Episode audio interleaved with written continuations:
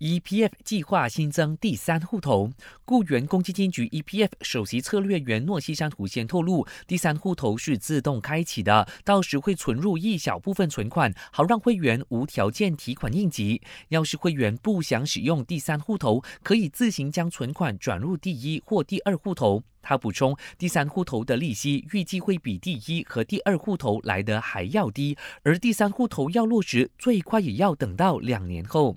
另外，针对 EPF 会员强制按月提领公积金存款的建议，EPF 强调，这只适用于二零一零年或之后出生，并在实施日期后登记的新会员。至于现有会员，一次性提款的规定不变，按月提款的选项可以自愿选择。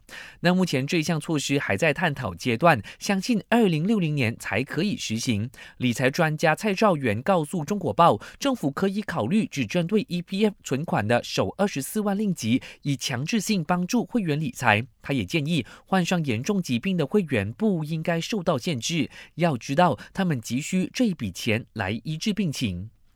最近天气非常炎热，其中在法国南部，气温整个星期都徘徊在三十五摄氏度以上。普罗旺斯、里昂等五个省份都受到影响。专家警告，全球不断暖化，多年雨水不足，法国平均夏天气温也会持续上升，呼吁民众多加留意。